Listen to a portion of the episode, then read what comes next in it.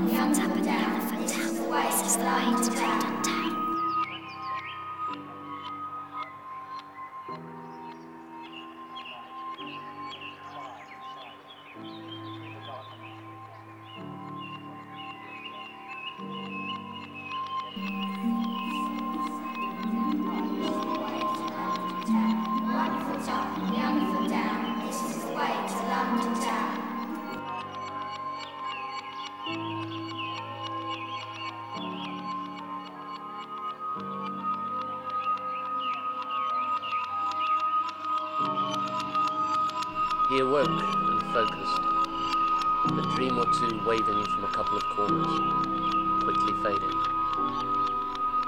Out of the crisp, clean sheets, into the bathroom, quite blind, still on automatic. Chose the clothes from the wardrobe.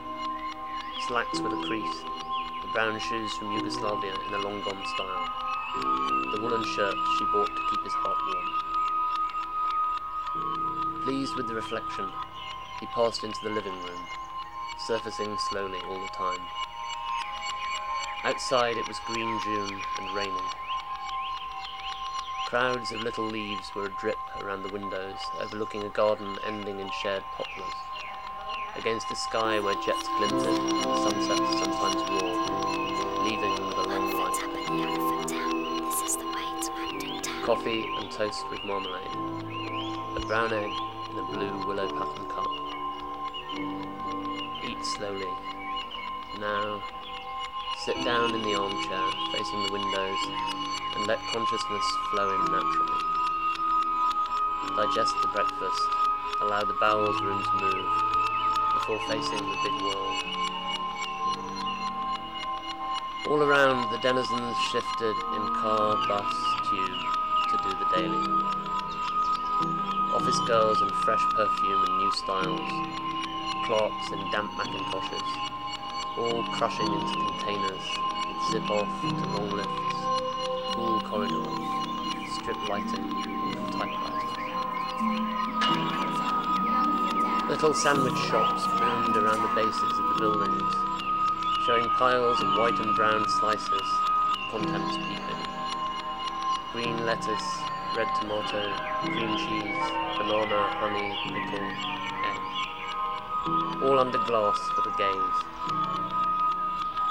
Smells of steam and coffee, gleaming pastries fresh from pre-dawn bakeries. Seated figures alone or a chat over thick white plates behind the misty windows. A smell of rain on warm concrete coming in with each refugee rattling the open closed sign. And him off to his small job in the place he knew so well. He was content. An unusual state amidst all this rush and ambition. He didn't want to be boss or make pots of cash, but merely loved his routines, waking, the journey, the weather, a park lunch, shop window walks, working well, going home with satisfaction, getting on with his little projects in the evening. Saturday shopping, Sunday strolls, the change of a season, new shirt. Down Oxford Street, the buildings were festooned with ivy and Virginia creeper. Trees grew from the windows of Selfridges. The pavements and tarmac were split by plane trees spreading across Marble Arch from Hyde Park. Purple loosestrife waved in the breeze, scattering its white floating seeds, glowing in the late afternoon. Red, red, red, gold. He walked down fractured pavements, smelling the recent rain. He wore, as usual, his grey suit, white shirt, and dark tie. There were no other sounds but a breeze moving the trees, his own footsteps, and scattered birdsong from all over the empty city. Above him, the sky was bright blue now, and the light was going golden across the top edges of the crumbling buildings. At the bottom of Oxford Street stood the tall Centrepoint Tower, its remaining upper windows glinting, while most of the base was covered in vines. Mile a minute vine especially had grown out from many of the gardens, and living up to its name, had swamped quite a number of roads and buildings in the city. He often strolled through Hyde Park, then on to Victoria Station, where thousands of birds had nested in its cast iron structure. The ammoniac stink of their droppings was choking, and the platforms and remaining carriages were covered in a greyish, foot-thick crust of red, red, red, gold, gold, brown, brown, gold, gold. Each year the city became more verdant, and each time he walked through the streets, he noticed new erosions as front walls or roofs fell, revealing sections of rooms with different patterns of peeling wallpaper and furniture, often tangled with plants that had grown from seedlings blown through shattered windows. Many of the bigger buildings were amazingly well preserved, though. He especially liked to walk into the Lyceum Ballroom on the Strand, and the Royal Albert Hall, though Hyde Park now surrounded it, was almost perfect inside, as were the Victoria and Albert Museum and the Natural History Museum, with all their dusty exhibits still intact. He sat on one of the few uncovered benches in the woods that Hyde Park had become, reading the Daily Mail from June July 1958, having found some library files in good condition. He read one each day in order, carrying it with him on his daily walk around the city. He took lunch and tea breaks at the same times he had always done and always kept himself engaged in some project. Recently, he'd been reading the criminal files at New Scotland Yard, but found most of the crimes depressingly unimaginative, so he hadn't After a while, he folded his newspaper and started on the way back down Oxford Street. The dried leaves of many autumns had flown into the corners and doorways of all the shops, and some of the display mannequins were still standing in the dust and rain streaked windows. He thought for a moment of going up to Harrods, but decided against it for that day. There was a beautiful Bechstein grand upon which he would practice for hours on many a summer's evening. His playing was progressing very well, he thought. He was even originating some pieces of his own. He reached Tottenham Court Road and turned left at Centre Point, walking to Islington where he lived. He loved the city now that it was deserted. It was lonely and beautiful, especially in moonlight and on misty mornings. In springtime there were riots of blossom, in summer a wonder of fern and leaf. In autumn, the mist and a spicy smell of falling leaves. Red, gold, brown. In winter, the stillness and clear biting frost and snow. Enjoyed walking out across the frozen Thames. One winter, he'd walked right from Tower Bridge to Richmond. Every season, too, had its memories at every street. The crowds down Oxford Street, the Christmas windows in the big stores all aglow and glittering. Summer boating on the Serpentine. Tea on the roof garden at Derry and Toms in South Kensington when he was a boy. Westminster, the Houses of Parliament. Cinemas in Leicester Square. Speaker's Corner on Sunday. Tube trains, taxis, traffic jams, Brick Lane Market in the East End, political meetings, marches, police on horseback, news vendors shouting out headlines, the hotels on Park Lane. Now he could have a suite in all of them. The Dorchester was wonderful in summer, a pale green room overlooking the park, tattered curtains billowing from his balcony London under London. thick carpets, drifts of leaves in the corners. At night he would watch the moon and listen to a whir of wings. Sometimes he saw the hares dancing or a a stalking fox in the clearings below. The Ritz was lovely too, almost completely obscured by trees rampant from Green Park.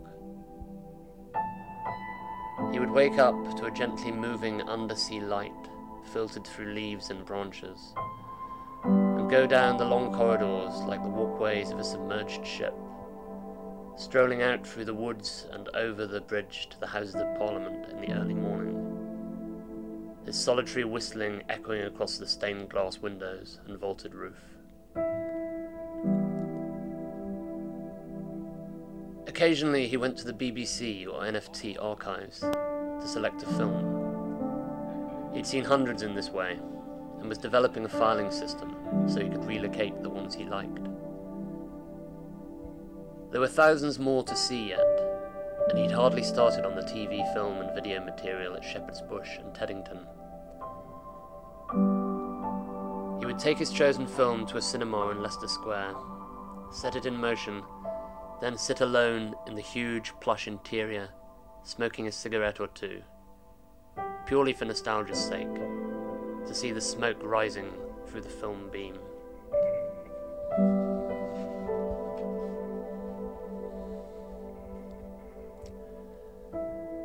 The old newscasts affected him greatly.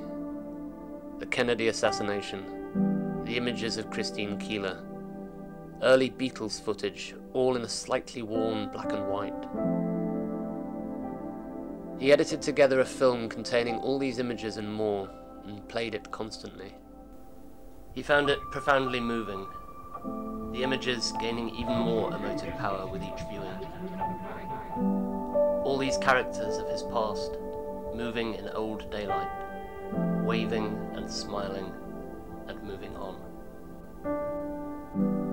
One of his favourite films was The Swimmer, starring Burt Lancaster. And he often played this without the soundtrack, drowning in the crude beauty of its early technicolor. At home, too, he kept a small 8mm projector for playing home movies that he came across in his exploration of the city's deserted apartments. He was fascinated by all the tiny, intimate details of these films.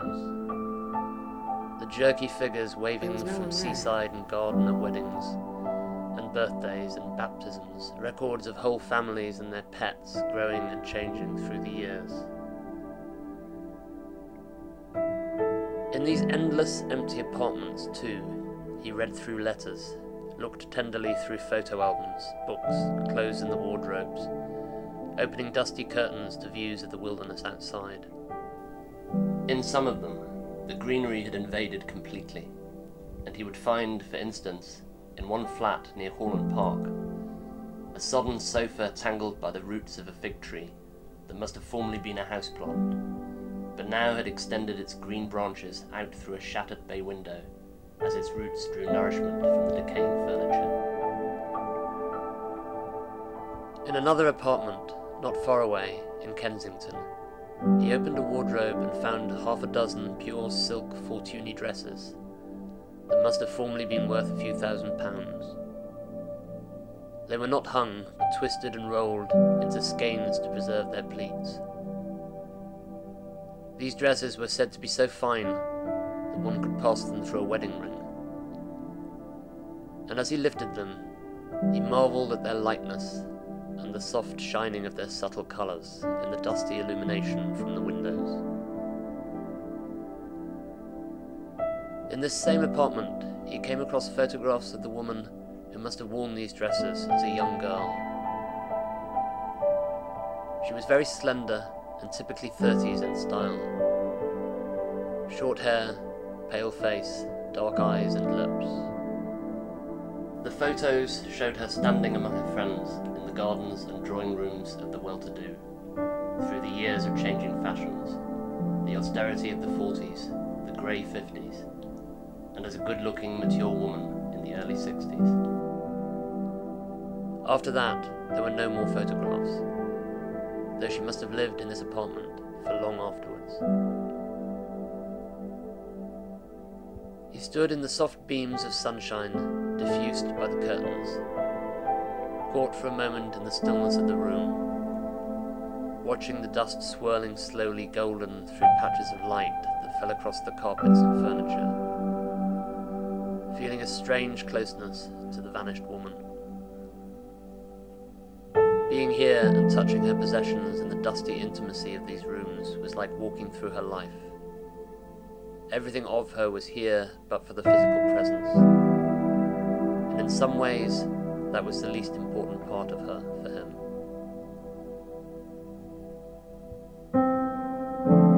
As the light gradually faded into evening, he remained standing in semi darkness, the foliage outside made dim, slowly moving shadows on the walls. He was remembering distant sounds of passing cars, and the way their headlights would sometimes flicker across the ceiling. Felt as though there was someone standing next to him, a woman. He could feel her warmth through his shirt, seemed to catch a hint of perfume. He dared not turn to look, because he felt that even a small movement would dispel the achingly beautiful sensation. And he did not want that.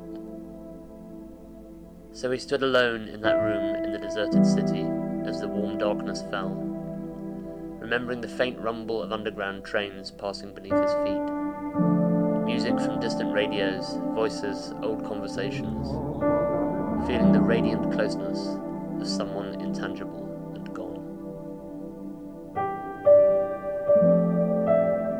He watched as his reflection in a shop window passed behind a queue of people waiting for a bus.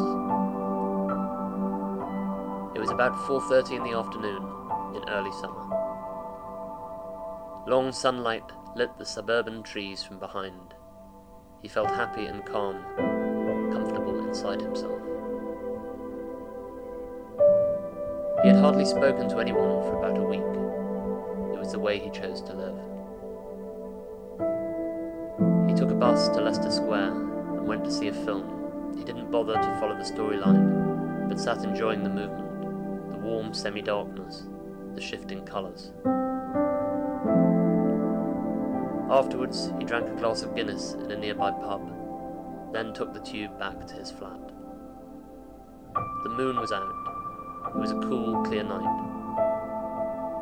Some random lines of dialogue from the film recurred in his memory as he watered the plants in his living room, and he thought that he should tidy up the spare room the following day. He read a book about the countryside of England, looking at photographs of Derbyshire's green fields and high moors. Then he put out the light and went to bed.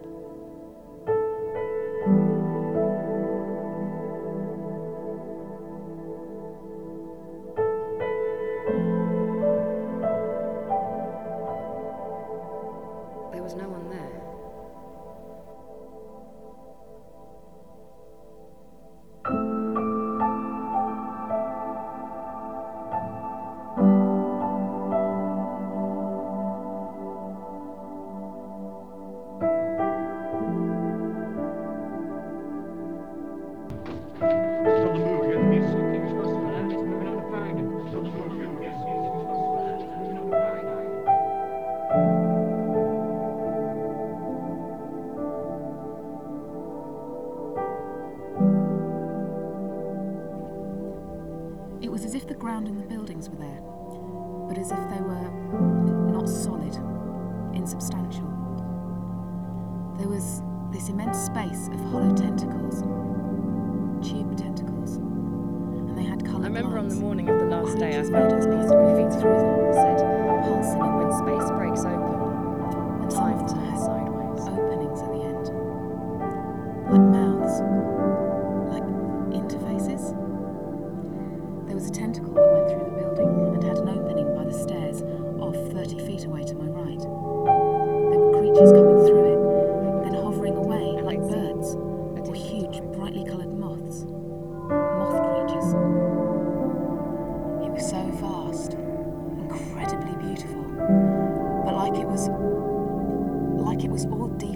ocean. An ocean They looked out the window and seen strange a different time. Nexuses and tentacles filled with brightly coloured lights. and London was somehow stretched through it.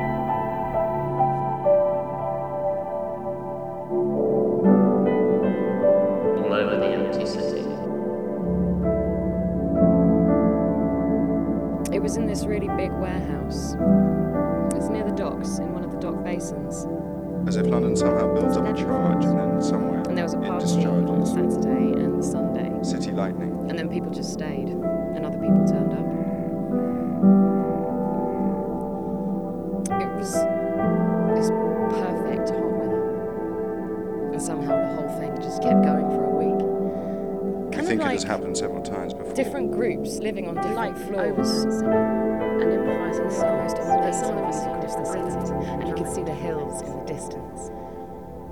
And then But the as the stars evening went night. on, it it became more intense. and intense. the most fantastic music playing. Somehow more beautiful and much more weird at the same time. It was kind of special.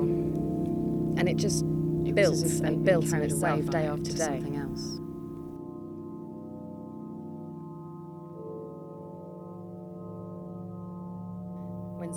Breaks open, time turns sideways.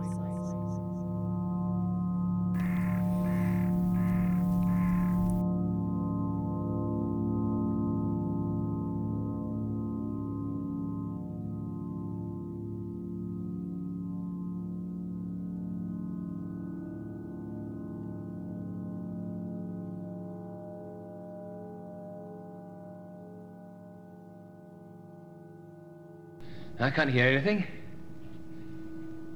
Oh, it is quiet. I see what you mean. Middle of London, there should be some noise.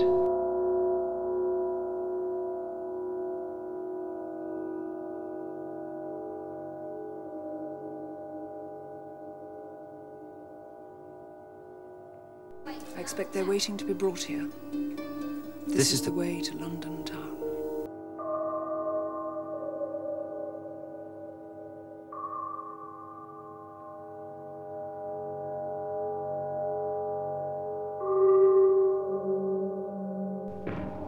Queensway, Lancaster Gate, Strand, Chancery Lane, all in a half hour, and it's creeping in all the time.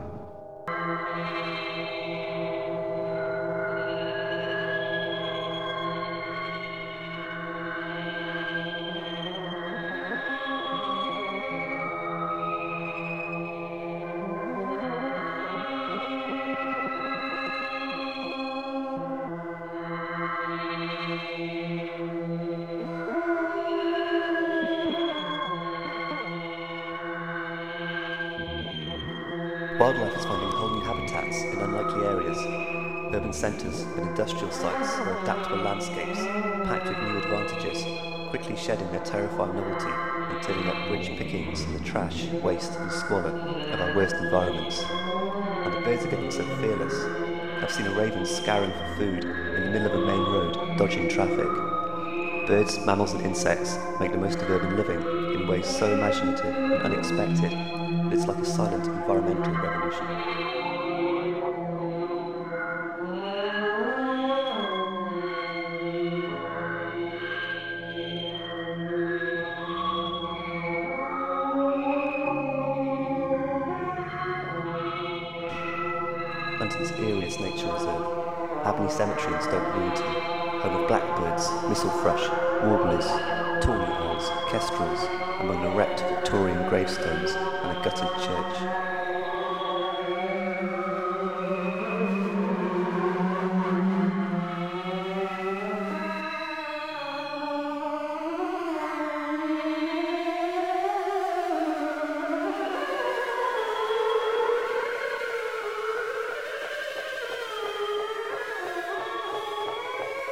Grey heron fishing in a roadside pond near Stamford Hill. Birds of prey hovering above the marshes, along rail tracks and roads. Urban foxes, the renegade motley breed compared to their country brethren, scraping through inner city suburbs, raiding bins, dodging dogs. Swans and weaving clusters on the Lee Valley Canal. St James's Park and its mad menagerie of exotic ducks, ghost-faced pelicans, and special gulls who can swoop in from 300 metres away catch breath midair.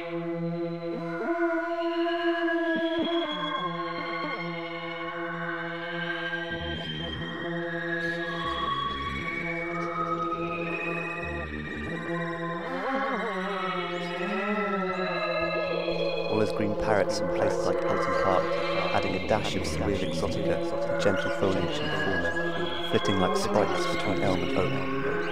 Plus I swear there's some sort of killer eel alive in Hampstead Pond, the size of a small seal, blowing intimidating air bubbles at the kids, its oily, thick skin occasionally breaking the surface as it devours another unsuspecting tufted duck.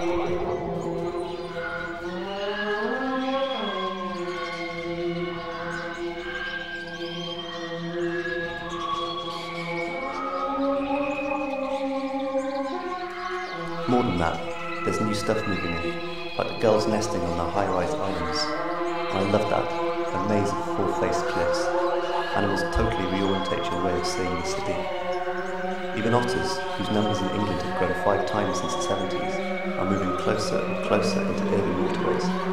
Our cities are evolving into new natural territories, unexpected habitats, zones of conservation, like Walthamstow Marsh, where cattle is being reintroduced to facilitate the growth of some rare weed or moss or something.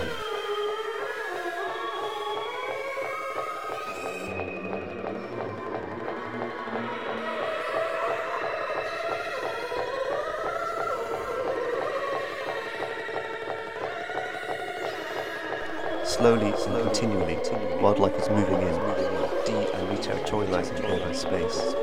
A total concrete jungle especially if you include all the crazy people, all of us skimming our own territories, mining our roots and parading the streets.